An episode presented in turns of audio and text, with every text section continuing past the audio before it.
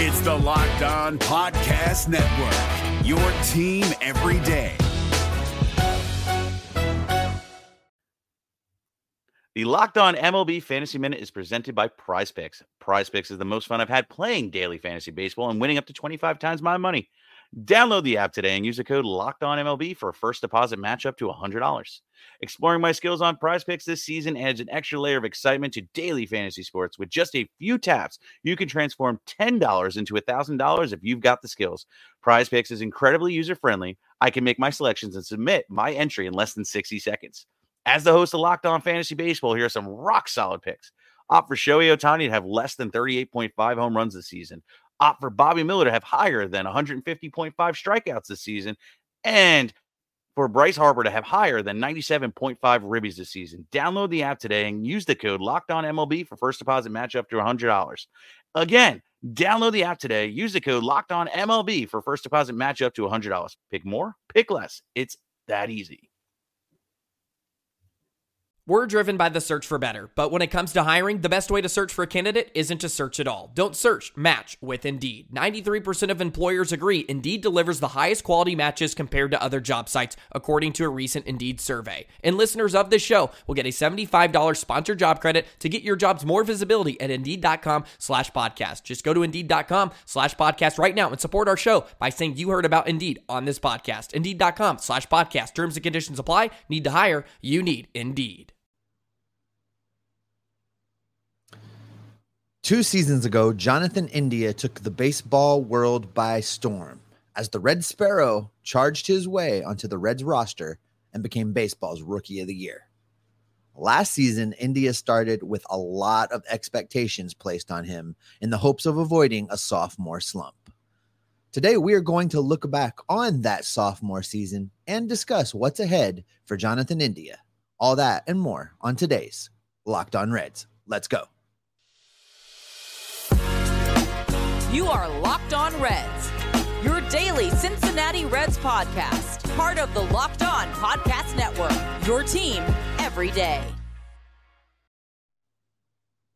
You are locked on Reds with myself, Jeff Carr, and my co host, Stephen Offenbaker. We are lifelong Cincinnati Reds fans that have turned an addiction into this team, into information for you. Thank you so much for joining us on the Locked On Reds podcast. We are part of the Locked On Podcast Network, your team every day. And thanks for making us your first listen. We are free and available on all platforms, and we're going to be daily all the way through the winter meetings. We've got lots and lots of great content for you here this off season as the Reds try to figure out what they're going to be next year. On today's podcast, though, we are going to be talking about a key member of that team for next season, and he is Jonathan India. Coming into last year, his expectations were pretty much that he was like one of the faces of the franchise, and he kind of had a rough year. And that rough year has borne some questions that we will explore on today's podcast. But, Steve, the place that we will begin is with his performance in 2022 because coming into the year, the expectations on the rookie of the year really couldn't be any higher. But they were quickly missed when uh, he messed up that hammy in April. Oh yeah, April 14th uh, pretty much derailed his season and I don't think people really fully understood and I think some of the blame for this falls on the Reds. I think a lot of the blame for this falls on the Reds medical staff in that you know they really minimize what was going on and, and I yeah. I mean to tell you anytime a player gets a hamstring injury uh that's a hard road to recover from because it's so easy to re-injure it. And that's exactly what Jonathan India did. He hurt that thing running full speed ahead on April 14th in a game versus LA. And uh, from then, it was kind of all downhill. Yeah, and I know that I think at the time you texted me and I was just like, "Don't you bring that evil on this house?" But you were like, mm, "Griffey, it was like, oh no, no, no, no, no, no, no, no, no. But it was very reminiscent of that. It was a lot of, hey, it looked like if you watch that replay, he looked fine. It was just the way he stepped on the base. He was running full stride as hard as he could, and in order to hit the base, he had to shorten that final step. And his just his hammy didn't like that. And that was the beginning of the just injury filled season for which is so funny to say. He still ended up playing like 90 games, but I don't think anybody would dispute that injuries plagued him for the entire year. No, and you know the thing with hamstrings and the thing with your legs in baseball so much is dependent on your your wheels you know your defense is dependent on your ability to shift back and forth and make quick reactions and move. Uh, offensively swinging the bat it's all in the legs. I mean you got to get your arms through but it's all in the hips it's all in the legs. And once once you you injure that leg it forces a player to change the way they do everything uh. They have to basically learn a whole new way to be a Major League Baseball player on the fly. And that's why you don't see very many players have success at doing that. I think where the Reds really went wrong is they didn't shut India down for a significant period of time, just complete rest right when this thing happened until he was 100%. Uh, I'm sure India played a part in that. I'm sure he was lobbying every day to get back in the lineup but sometimes you have to protect these players from themselves. And right. the Reds failed to do that with this injury. Well, and we've said it too is you know this team seems to be very team friendly. That's one of the things that people always say about David Bell. He's a great players manager. The players love playing for him, and I think part of that is probably like you know what's your take on this, Jonathan? How you feeling? How how you doing today? And things like that. And I think they might have taken that too much into account because you can see like I I went back and, and you know MLB.com has the film room website and I decided to go back and watch some of the hits that he had before his injury and compare them to afterward. And something that I noticed in his swing is he's got this quick hip rotation that is right before he swings his arms, right before he gets the bat through the zone. I think part of that is so that he can continue to recognize what pitch is coming and he can adjust his swing accordingly. I think a lot of hitters probably do this. But when you see him get the power, when you see him drive the ball, that's how it worked. But then after the injury, and after he came back off of the injured list, you know, the first time, obviously, he was here for like a day, and then he was on the injured list for much longer, and he came back in June. You saw that he had to do it almost at the same time. He was rotating everything at the same time, made everything look a little bit slower. And unless it was a meatball in the middle of the zone, he just wasn't driving it. He wasn't getting that power up until about the month of July. And it threw off his whole timing.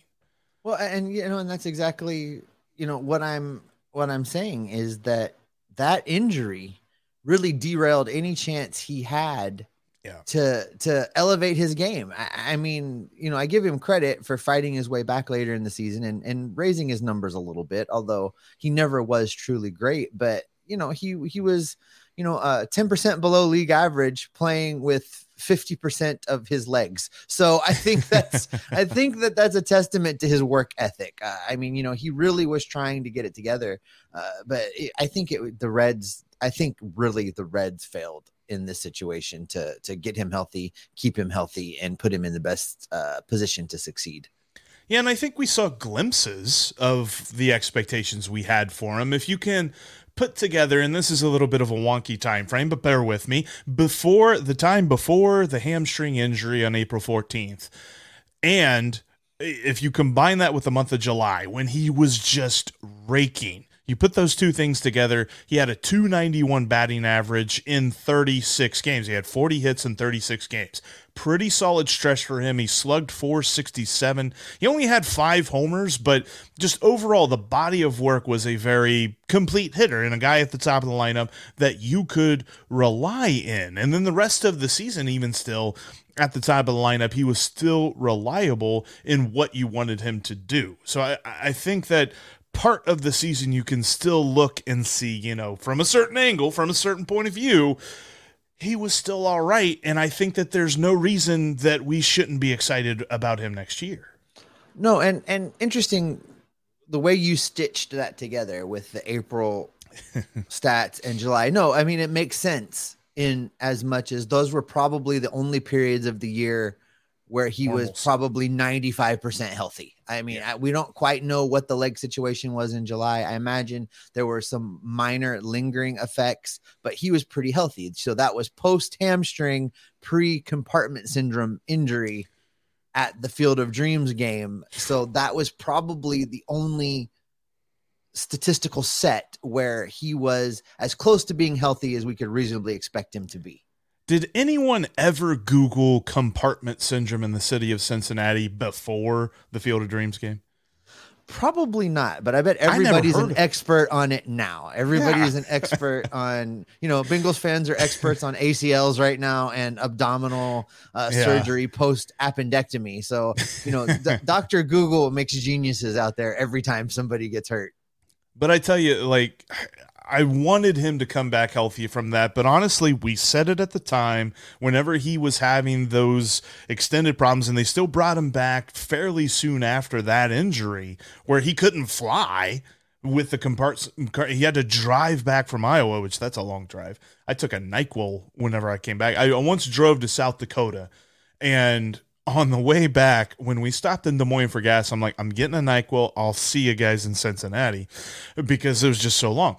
So I, I, I feel for him driving from Iowa to Cincinnati. But when you look at what he did the rest of the year, it was admirable to the point of he's a gamer. He just played hurt. He wasn't going to take no for an answer. He was going to try and fight to the end of the season but the numbers show a guy that just didn't finish strong and, and i hated that for him No, and I was I was screaming in our our text chat, shut him down. He he should have been shut down. and there were several players like this, and I think you know maybe in a year where the injury situation for the Reds as a whole hadn't been just so god awful, uh, the Reds might have shut him down. But you know at that point of the year. If they had shut down India, if they had shut down a couple of the other guys we were saying shut down, I, I really truly feel like you may have got yourself a 30 day contract with the Reds. Just you're at the ballpark enough. They see you in the stands they would have given you a jersey and told you to play third base. Yeah that's going to be one of our our hopes and our thoughts and our feelings for next year is that the reds just don't at some point have an entire starting lineup and starting rotation and a couple of relievers on the injured list because that's what it felt like for much of the year last year and india was no exception. I mean, his expectations were missed almost immediately, and it was all just because of injury, even though he did what he could to fight through it.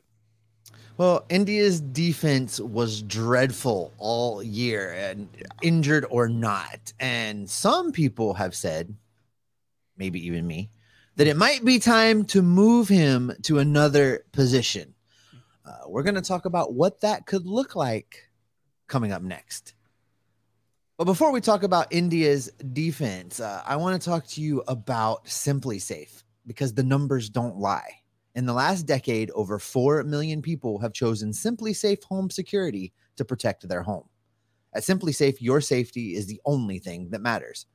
Uh, we know this because, uh, you know, I have used the product. Jeff uses this product in his home right now. They protect you with cutting edge security technology powered by 24 7 professional monitoring agents who always have your back. Here's why we love it it's super customizable. Uh, it's not a situation where you have to purchase things you don't need in order to get certain things that you want.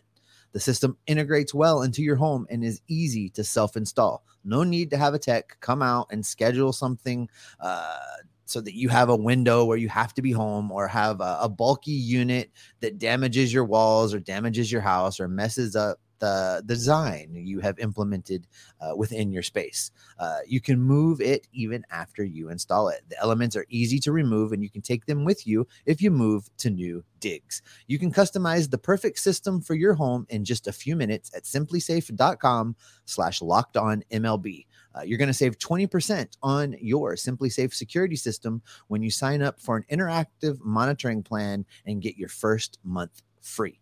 All you got to do is visit simplisafe.com slash locked on MLB to learn more. There's no safe like SimpliSafe.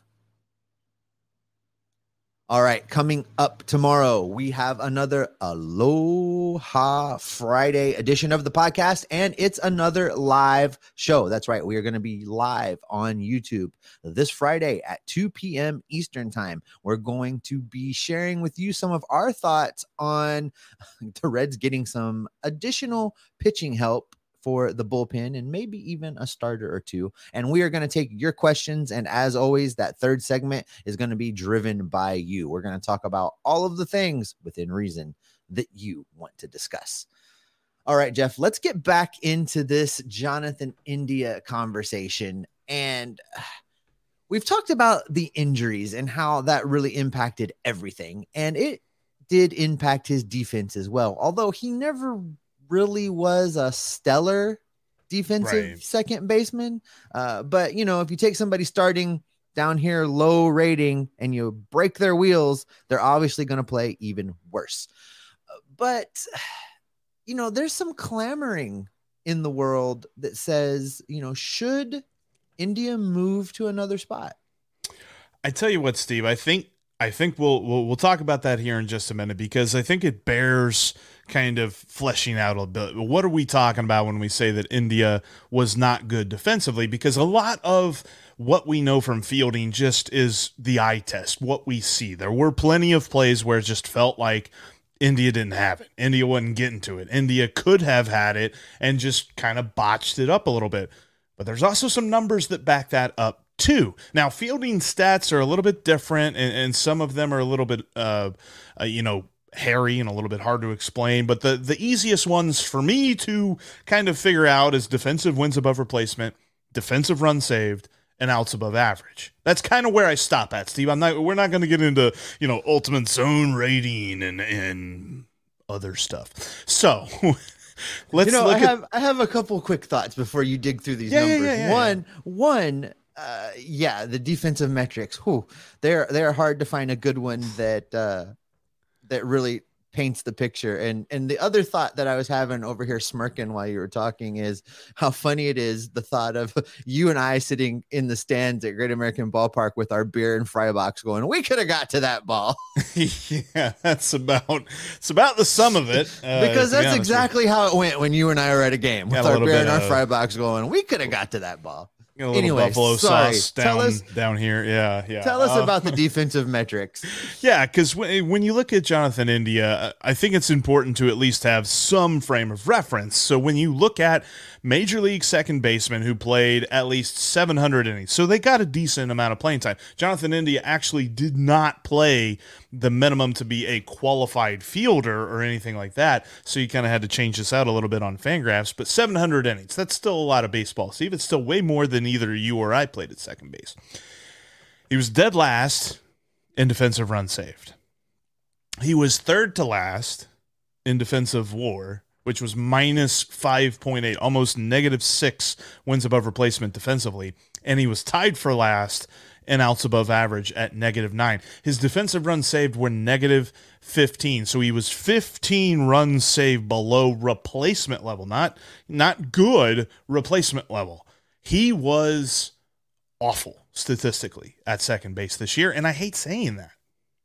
It, it, it's it's difficult, you know. Like we've said, it's it's hard to to find a defensive metric, a defensive number that really will paint an accurate picture of of how a guy ranks in the league. Uh, but when you combine it with what you said right up top, which is a lot of us use the eye test. A lot of us can watch a play and be like, "Mm, I think he probably should have got that. Mm, I think he probably should have made that throw. Mm, I think he was in the wrong spot. I, I think uh, when you combine those two things, when you put some kind of number with it, and you combine it with that eye test, where all of us listen, you know, you don't have to have a business card that says baseball expert on it to have watched enough baseball to know when something's not quite right. And Right. I think that's one of the things that makes our listeners so special is they're they're heavily invested in the game of baseball and and they know bad when they see it, just like they know good when they see it. And and Jonathan's defense, uh, you know, he has a lot of great qualities. His defense, not really one of them. No, and it felt like at least during his rookie season there were some plays right? Like there was some interesting things that he did and you're like boy that was kind of interesting I, I don't remember anything like that last year. I don't remember saying boy that was a great play by india or something like that. I think he was the true uh, meaning to yeah if we're not talking about you that means that you did well. And I, think that we're kind of spoiled with second baseman. I mean, talking about Barry Larkin and, and even Pokey Reese, even further back in the defense that those guys played at second base. India's nowhere near those guys, but we just kind of want them to be average. Like like his rookie season, he was average. He was replacement level in all of these categories, except for outs above average. He was below average in that in that uh, stat category, but it just got so much worse. And it's like you said, whenever you take a dude whose whose ceiling is already kind of low and you lop off one of his wheels, he's he's he's gonna get worse. Well, the the defensive moments of shining star that you're talking about, I think that's where the injury comes into the play. Mm-hmm. Uh, in his rookie season, when he was healthy.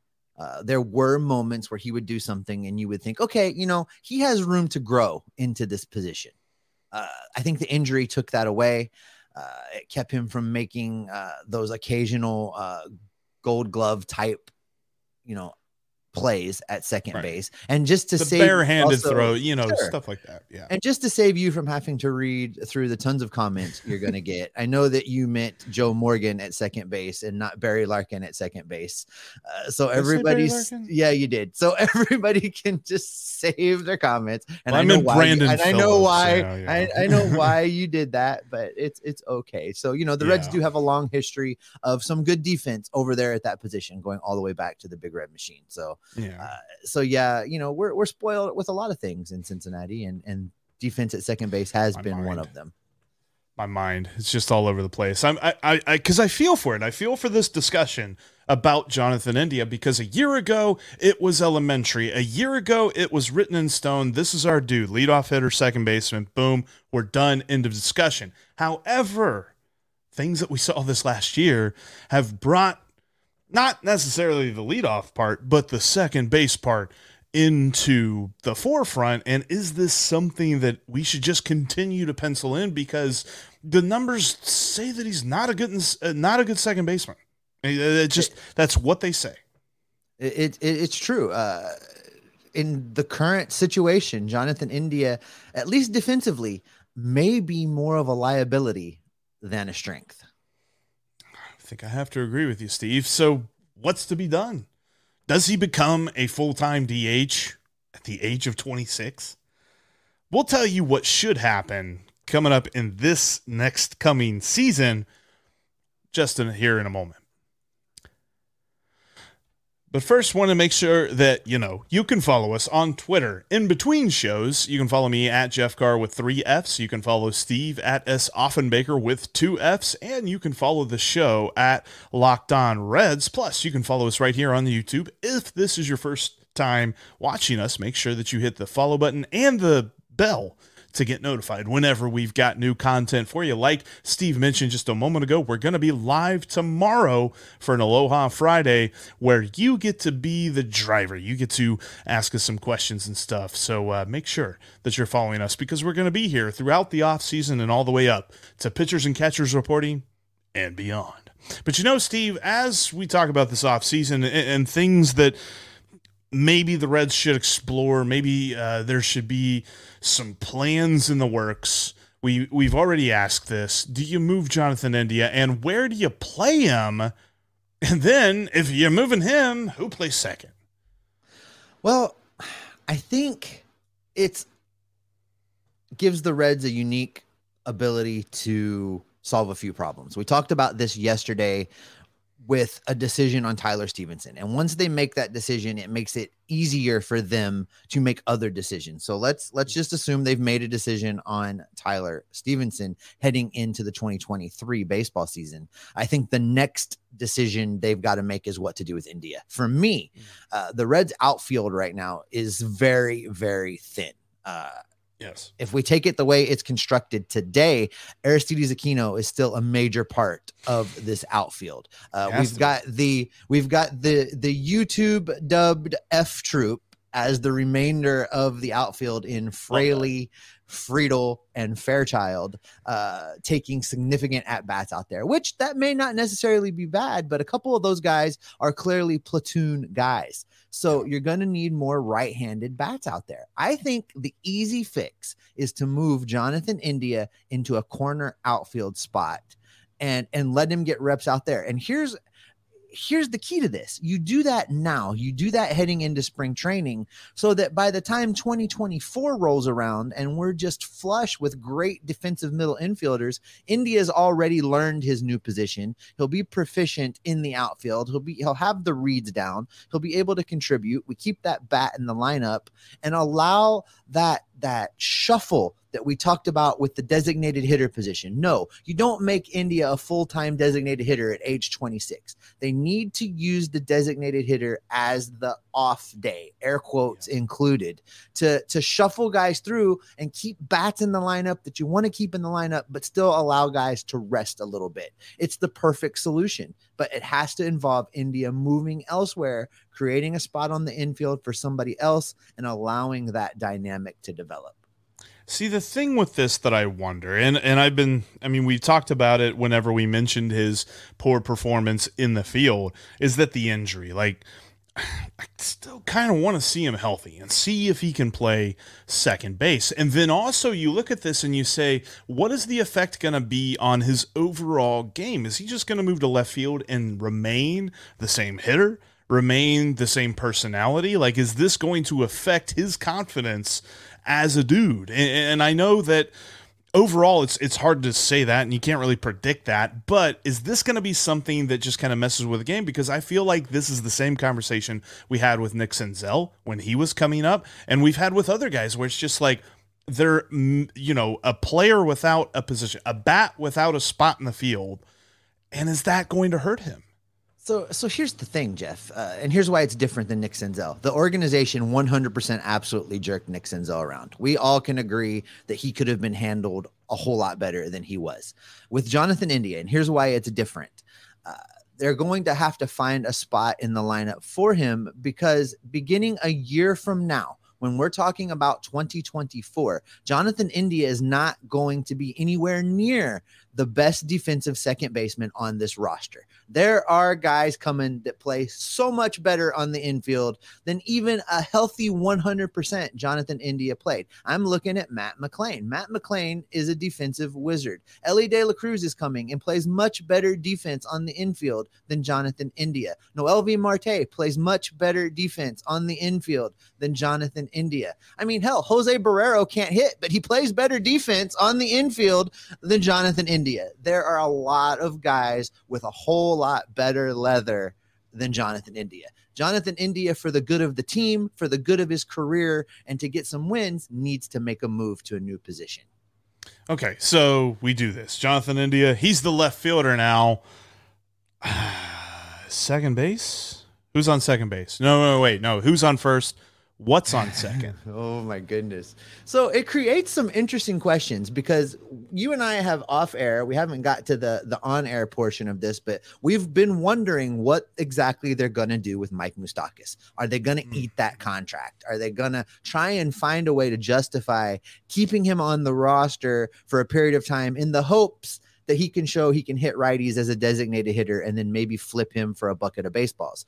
I think that's what the Reds are hoping for a way to keep him around long enough to maybe trade him for at least half of the contract, something to to recover some of that money. So this allows them to do that. I think you have to keep Moustakas around for just a minute when you make this move, and maybe you play him defensively at second base. Maybe you play him defensively at third base, and you start shuffling the dominoes. I think uh, a quick, easy answer outside of that is you put Spencer Steer at second base every day until one of the other prospects comes up and takes it away from him and mm-hmm. forces Steer back into either the utility role or over to another position.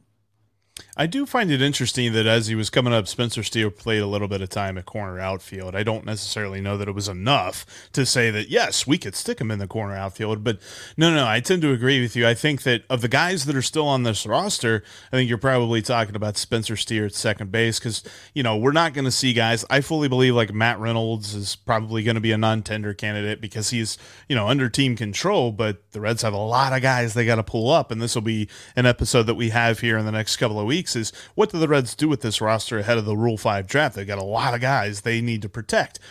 So, with that, that still opens up the door for a roster spot for Mr. Mike Moustakas. And I think that in a perfect world, the Reds would be able to just sign him a check and send him on his way. I firmly believe that they tried all their best to trade him this past trade deadline, and nobody was interested. And I can't really blame him. He's had a lot of injury problems, and when he was healthy over these last couple of years, he hadn't been hitting very well. He's he's done a lot of, you know, pop outs, strikeouts, just not good no, stuff. No, you you have as much trade value as Mike. Right yeah, yeah, I, I, and they're not getting anything from me. So I think that overall, you're right. They almost have to kind of go into this hand of poker with a couple of twos and Mike Moustakas and just hope that they hit and they're able to trade him for something, anything. Like, I mean, literally, player to be named later. Anything. I mean, they got a player to be named later for Tommy Pham. Can they do that for Mike Moustakas? Probably. Except Tommy Pham played a little bit better than Mike Moustakas did. He just had, you know, I, I think I think it's as a good. It's good that we're having this conversation now, and we're going to continue to have this conversation, Jeff, because what we're going to have to bear in mind, what we're going to have to remember and not freak out about when the 2023 baseball season gets underway is what we see on opening day, what we see the first few weeks, the first month, even is not going to be anywhere near what this team looks like by the end of the season. There's going to be a lot of moving parts all season long as they try guys out, as they experiment, as they bring prospects up people are going to be moving they're going to be shifting. You know we're talking about a ban to the shift and yeah we're going to ban the shift but there's still going to be a whole lot of shifting in cincinnati because guys are going to be asked to do things they haven't had to do before. They're going to be asked to play places they haven't played before and i think the reds are going to go all in on creating that uh, interchangeable parts lineup where you know there are everyday players but they're not everyday starters at a certain position yeah, I, I definitely think that you're right there. And we're talking about a team that last year played almost 69 different players. Uh, don't think that you would have had me guess anywhere near that number on opening day. Who knows how many players they're going to play this year? Probably not going to be that many. At least, oh, I hope I kind of hope because if it is, that means another 100 lost season. I mean, playing more players does not mean that you're doing better. That means that you're searching for anything and everything. I think we'll see less players play this year, but I I'm with you. I think that we're going to see, and Nick Krall said as much on his kind of like you know season exit interview. He was just like, you know, we we do not have we do not have spots right now. Like guys are not penciled in right now like they think they might be. And I think that you're right. I think that we're going to see a lot of movement and Jonathan India could be one of those guys that moves. Absolutely. There's going to be a lot of moving parts. There's going to be a lot of shifting around. And you and I are going to have that covered all season long. And we're going to be talking about it all off season. And that is probably a good spot to wrap it up for today, Jeff. Uh, that's going to do it for this edition of Locked On Reds. Coming up tomorrow, again, we have a live Aloha Friday for you. Make sure you are right here on YouTube uh, so that you can uh, give us questions and comments in the comment section as you are in the driver's seat for a large portion of the show. Thanks for making Locked On Reds your first listen now.